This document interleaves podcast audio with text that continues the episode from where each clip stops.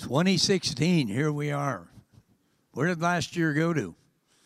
Any of you, like me, experience it going a bit fast? And yet, 2015 was one of the greatest years in the history of the Church of Jesus Christ. You know, a lot of times we're just local in our thinking and we tend to focus on problems. So many negative statements being made about the American church, often by Americans. I guess it sells books. Conspiracy, books are selling like hotcakes. Books writing off the whole church movement in America, only revival and whatever else could save us. There are more people worshiping Jesus in the United States than ever in our history. This is a great church. I've come here from London because I got so bonded and linked with you last time and with your pastor, and I knew God was on the move here, locally and globally. There are thousands, thousands upon thousands of churches like this across America. None of them perfect, quite a variety. But I can tell you, God is alive and well here in the United States as much as any nation I've been in. Now, I've only been in 100 nations, so I need to be careful and do a lot more research. But God works in different nations in different ways, in different churches in different ways. And one of the epidemics that's often going on among the Lord's people is criticism of other churches, criticism of other leaders. And I pray for 2016, including myself, this may be a year of being way more positive. We might see the problems, we might tend to criticize, but should we look a little further and see what God is doing? God is always doing things in ways that we as human beings don't always understand. And so, whatever I say today, I'm giving you seven words to kickstart you into 2016. Uh, They've already kickstarted me. I hope you'll write them down. If a year from now you remember any of those words, I'll send you a free film for every word you send me or a free book. Or if you're into neither one of those, I'll send you seven uh, music CDs and if you're not into any of that, oh well, I'll send you seven dollars. But I'd love you to, I'd love you to write these seven words down and allow them. They're all biblical principles. We're going to look at a number of scriptures. They are all words to kickstart us into this year. We don't want to miss any days. By God's grace, I didn't miss a single day last year. As far as I know, I didn't miss a single hour of serving Him 365 days last year. I don't think I should do any less this year. A lot of my work is coordinating projects and raising money. And um, I just looked into the sent box on my laptop 51,000 emails sent. I guess maybe that includes the year before. I could hardly believe it. But it's because there's so many needs, so many open doors, so many challenges. And amazing, the older you get, and I just became, I got two great grandkids in one week. I mean, this is bizarre. One Swiss and one American. And, uh, you know, I studied at Moody Bible Institute. I, I, never had any courses on, on how to be a great grandfather. Just, to, I know that grandkids is God's prize to me for not killing off my own kids, but I don't know how to handle the uh, great grandkid thing. Because it's Christmas, we want to give everybody a Christmas gift, whether you like it or not. Please learn how to receive just to be polite. Americans, by the way, are known for being rude. I'm sure Texas is excluded. But, uh, do receive our gift at the one special table uh, in which all the books are just a gift. There's another table, uh, books for donations. This is one of the ones we've just put on the gift uh, table. The most significant book in my life in the last 10 years changed my life, changed the course of Operation Mobilization, the movement I'm part of. Just look at the uh, it's all about women. It's all about what women are suffering and what women are doing. Just look at the chapter titles Disabled Women, Child Labor, Domestic Violence. You should read the facts about domestic violence in the United States and the number of murders in the United States connected with domestic violence. Unbelievable facts in this book female infanticide, girl soldiers, honor killings, uh, child marriage, and religious slaves a whole thing of sex trafficking. Some of you know OM helped birth a whole separate movement. The Freedom Climb. And if any of you are interested in more information about the whole global sex traffic challenge, do contact us. One of our key reps is here, Ken Camp. He'll be back at the table and especially pick up uh, this book as a gift uh, from us. My new book is there. We only have a few copies come over from England. The American edition doesn't come out till April, but it's called More Drops. It's about mystery, mercy, and messiology. We put a lot of Randy Alcorn's book, like Purity Principle, Why Pro Life. They're now on the free table. My book about missions and grace, leadership, uh, out of the comfort zone. I think they have some left. So take a look at the book table, especially this amazing book called Calvary Road, a Christian classic. Came out of the East African revival back in the 50s and 60s, and a million copies have transformed lives across the world. Of course, the main book we're here talking about is God's Word. And I'm here and I'm into missions.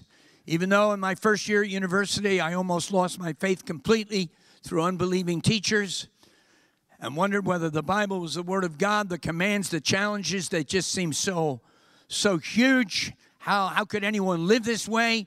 Verses like, except you forsake all, you can't be my disciple. Teaching of Jesus, if any man come after me, let him deny self, take up the cross, and follow me. And then verses like, when the Holy Spirit has come upon you, you shall be my witnesses in Jerusalem, Judea, Samaria, and the uttermost parts of the earth. And then verses like, I am the way, the truth, and the life. The words of Jesus. No man cometh to the Father but by me. And as I wrestled through this, I thought, if I believe this, then, then my whole life, my whole life, my money, everything needs to go in the direction of reaching people with the gospel. And everyone should hear, of course, at least once. Hudson Taylor said, if hearing the gospel once is not enough, what, what should we say of never hearing it at all?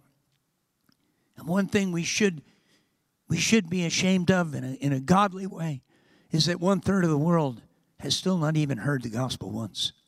In many countries, people hear the gospel 20, 30, 40 times, including here in the United States. There are exceptions here too, you can be sure.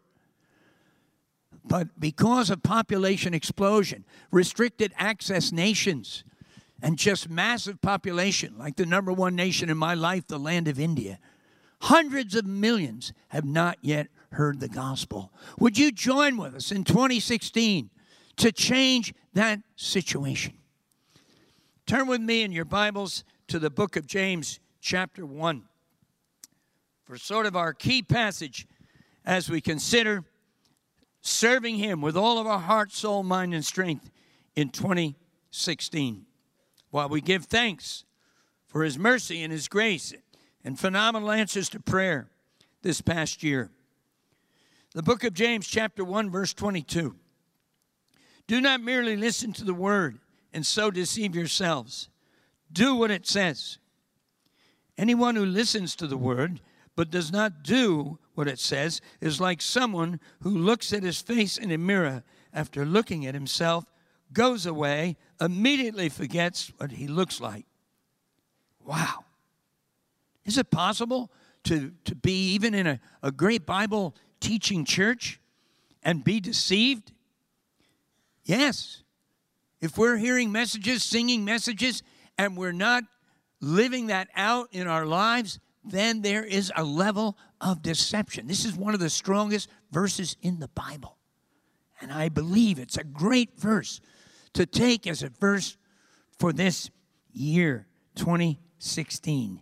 They deceive themselves. Their religion is worthless. Wow. Turn back just a page or two to Hebrews. Hebrews chapter 12. To me, this is uh, this is the beginning of another marathon. I always think of every year as a marathon. Every day I get up and get in the race. I took 275 meetings last year, spoke to thousands upon thousands of people and prayed with them personally. I guess maybe over 100 and some flights to different nations around the world. And it was a marathon. And I do get weary. And again and again, I'm reminded of those words. If any of you are weary, grab onto this verse. Be not weary in well doing, ye shall reap if ye faint not. And so in my life, I often read at the beginning of the year and throughout the year Hebrews 12. Therefore, since we're surrounded by such a great cloud of witnesses, let us throw off everything that hinders I feel that's so strong, and it impacted me shortly after my conversion because it, it tells us to lay aside not just clear cut black and white sin, but anything that hinders us in our walk with the Lord Jesus. Would you be willing in the beginning of this year to search your own heart? Are the things that are hindering you? What about in your marriage? Is there something in your marriage that's hindering? I can assure you there's something in my marriage that's hindering. My lack of patience, my difficulty in listening, and the fact that my wife and I, we came in from two different planets. We finally discovered it when we read the book Men are from Mars, Women are from Venus. But we're both fanatically committed to Jesus and global missions, and in a few weeks, we celebrate 56 great years of commitment to Him and one another. And one of the reasons is this passage of Scripture, and both of us, from even before the marriage, being completely committed to the Lordship of Christ and to the Word of God. And it's been an amazing pilgrimage. First Mexico, then Spain, then Holland, then England, then Italy, then France, then India, then Nepal, then Bangkok. You'll see it, most of it in this new film of my life. Please pray as it soon goes on Dutch television and other television around the world. The film is especially geared to young people because many of those young people now, I'll never, as an old, we call guys like me old codgers in London, uh, get to speak to them personally, laying aside anything that hinders and so easily entangles. And let us run with perseverance. That's one of our key words as I share seven words that's one of them. Let us run with perseverance the race marked out for us. Fixing our eyes on Jesus, which is going to lead me into my first word. The pioneer and perfecter of our faith, for the joy set before him, he endured the cross, scorning the shame, sat down at the right hand of the throne of God. Consider him who endured such opposition from sinners, so that you'll not grow weary and lose heart. Here are my seven words Speaking in this church three services is also like a mini marathon. So forgive me if I'm going too fast. But my first word is the word focus. I want to encourage you to be focused in 2016, to be aware of getting involved in too widely in too many different things, and to be focused, and to seek the Lord. Maybe even write down some goals and aims for 2016 things that you want to accomplish this year. One of them on everybody's list should be to show the love of Jesus to the immigrant community, whether they're legal or illegal, the immigrant community that is flooding our cities and every major city in the entire world. The world has completely changed in 20 years. Global missions has changed. In missions today, people are going from everywhere to everywhere. The leader of our work in Greece, and you're about to send a team to work with us in Greece in our relief work uh, among the refugees. Our leader there is from Papua New Guinea. He married a Greek girl. OM means Operation Marriage. No, not really, but that's what seems to have happened as uh, a couple thousand people have met life's partners serving on our ship or serving on Operation Mobilization. And every one of you, especially who are under 25, if you possibly can, think about spending a year on our ship Logos Hope. It's in Africa right now. It's a greater educational experience than anything they can offer at the best university in this country. Seven, eight different nations in one year. Living in a community of almost 400 people on a ship and seeing sometimes 25,000 visitors come up the gangway, many of them wanting to meet you. Well, there's not time to talk about that. But I think the number one focus that I'd urge you to have in 2016 is to focus, just like that scripture says, to focus on the Lord Jesus. To focus on the Lord Jesus. People are getting so caught up in this political thing. There's a place for that. And we need wisdom from above. But as God's people, we are different. Our focus is the kingdom. There is no such thing there's no biblical teaching whatsoever that there's such a thing as a Christian nation. There are nations that have Christian values. There are nations that, of course, don't have many Christian values. But God's work is not the White House. That's in the equation. God's work is His house. And lukewarmness in the body of Christ is a greater problem than even some of the political nonsense that we have to read about week after week. May we determine in our hearts 2016 we're going to be on fire for jesus. The prayer life the sharing of our faith the willingness to quickly repent to apologize to people to humble ourselves to, to allow the fruit of the spirit love joy peace long suffering gentleness goodness faith to be flowing from our lives from the moment we get up in the morning. In my life, it takes usually a cup of tea, but from the moment we get up in the morning until we reach the race at the end of that day. My second word I leave with you is the word grace. But I have to add a stronger uh, word to it and call it radical grace. I've just watched the film, uh, The Heart of the Sea, the true story of the ship Essex that around 1820 the day when whale oil was everything. There was no other kind of oil. Our homes were lit by whale oil, launched out, and was eventually flipped and destroyed by a, a whale, which was denied by the companies, denied by the insurance companies. This is the incredible story that led to the book Moby Dick that many of us had to read in high school. At the end of the film, the message of radical grace and radical forgiveness came through. As this woman forgave her husband of an atrocity worse than murder, worse than sexual sin. She forgave him. And I believe this is lacking in the body of Christ in the United States today radical forgiveness. To forgive people. That doesn't mean you can always work together, it doesn't mean you're always going to feel good about something. No matter how filled we are with the Holy Spirit, we're incredibly human with all the complexity of that. But we take a stand Love your neighbor as you love yourself. Tied in, of course, with that first command love the Lord your God with all your heart, soul, mind, and strength. Love your neighbor as you love yourself. It's not possible within ourselves. The, the challenge is too great, but with the power and the grace of the Holy Spirit, who doesn't force us, no matter how filled we are with the Holy Spirit, Many of the most stupid things I've seen these 60 years are by spirit filled men. They seem to almost specialize in stupidity. Because no matter how filled you are with the Spirit, you're incredibly human. You still, as Jesus taught, have to deny self, take up the cross every day, and follow Him. That sort of activates the Holy Spirit by faith, and the reality flows out. Would you make 2016 a year of radical grace, radical forgiveness. I wonder if there's a wife here, if you're honest, you're still holding something against your husband. Maybe he wasn't faithful. Maybe he did something stupid. How my heart breaks over wives that ditched their husbands because they found out he was in pornography. We need to live in a real world. There are hardly any men that are not struggling with pornography. And women keep t- coming to me and saying, Don't forget us. Many women are in pornography as well. We're all in a pilgrimage. That particular struggle with the new day of promiscuity, with the kind of phones we have and laptops, will have an increased level. There is victory. I've experienced victory in that area, not perfection.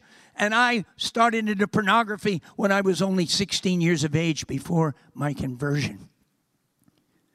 Just as the men, and we have a book on the subject of moral purity by Alcorn on our table, need to be strong and ruthless in battling that working and gaining the victory, the women need to be radical in their love, in their forgiveness, in trying to help and going the extra mile. We cannot afford more Christian homes broken in pieces because of pornography or because of the lack of radical, radical grace. Take that.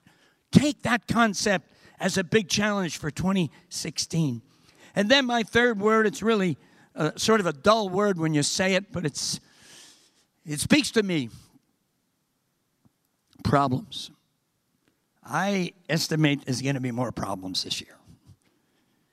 I estimate even in my own family three kids, five grandkids, two great grandkids.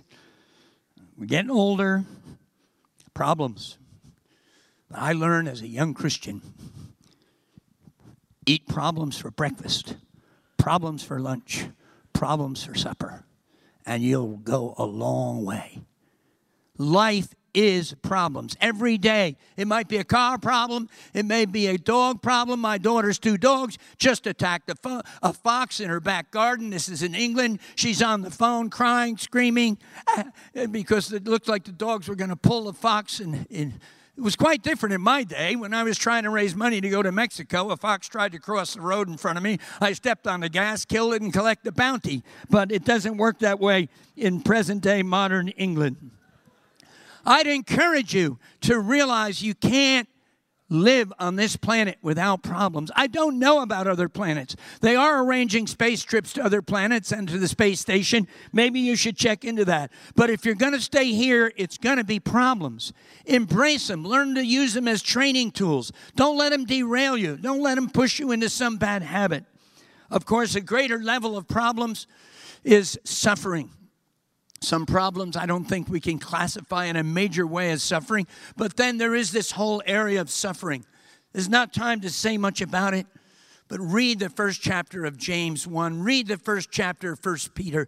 The Bible is all about suffering. The idea that Christians aren't going to suffer is one of the most unbelievably stupid concepts that some churches have ever, ever spread. And no wonder so many of the leaders in those churches have been wiped out, especially through adultery and every kind of mess that you can imagine.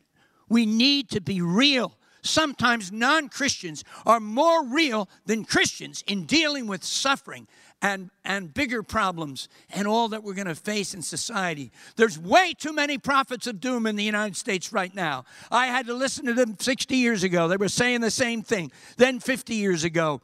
If what they said, even in some Christian books 50 years ago, were true, we wouldn't even be here now. Everything would be all over. So beware of these prophets of doom. I know it sells a lot of books. These are tremendous days in planet Earth. This is the biggest harvest of people to Christ the world has ever known. The church in America is more loyal, has more people loyal to the scriptures than any time in history. Yes, lots of messes, lots of confusion. That's always been there. I urge of you, take on that challenge.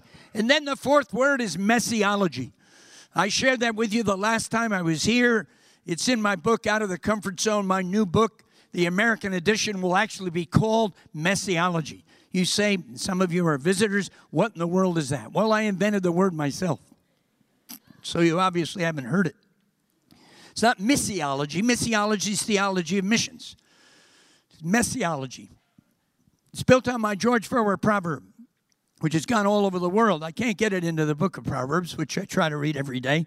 I don't know how to apply, but here it is. Where two or three of the Lord's people are gathered together, sooner or later, there's a mess. How many of you have ever experienced a mess among the Lord's people? Maybe a few, yeah, a few hundreds. That's, that's negative. And as a director of OM for 46 years, every single day I was committed to excellency. Every single day I was trying to avoid messes. And praise God, we were able to avoid a lot of them. And the testimony of OM, which will soon be 60 years, is an amazing testimony of God working. And 200,000 have served with OM. In India alone, 3,000 churches trace their roots back to these ragamuffins from Cambridge and Oxford University that drove across the whole of Asia to India to evangelize and birth that movement that's 3,000 strong today. Messiology is the other side of the coin when things do go wrong, and we had that many times, even losing our first ship after many years of service and having people wiped out four at one shot on a road in Yugoslavia, having a girl gunned down in the streets of Kabul, another girl gunned down, shot dead in a clinic in Lebanon. Billy Graham said, My spiritual father, life at its best is filled with sadness. But as God's people, we can absorb even that into our humanness and worship Him in the midst of it. Messiology, for me, is a different view of God. And my most radical book is my new book, More Drops. It's stirring a lot of controversy and a lot of talk because I'm challenging the way people think about God and how God works in different churches and denominations, 40,000 of them, by the way. And I'd encourage you to read it. I don't have enough to give it away free. And then my fifth word for 2016, probably not your favorite word. For some of you, it is. But maybe you older ones don't like this word, huh? Change. We need to keep changing. Some of the biggest changes in my life, I was already past 65 years of age. People say, well, you can't teach old dogs new tricks. We are not dogs. We are human beings committed, cre- created in the image of God. And we can change. That's why this book, True Grit, made such a huge influence on me because when I read it, I was willing to change. The way I use my time, the way I use my money, Anybody who knows my preach ministry in the last 10 years, it's changed from the earlier years. Never denying the early core values this movement always stood for. And I believe as you read that book, you'll be willing to change. But what about some other basic areas for change? What about husbands loving your wife more in 2016? Hello? I've been interviewing husbands for 16 years. I mean, 60 years. It's one of my passions. I, I love people. I'm very involved with people. I've just been ministering and visiting prisons.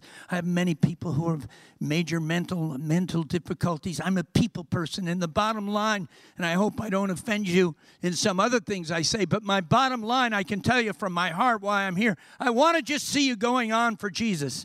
My main thing isn't even global missions that people, many churches won't have me or allow me in because I got the global missions label.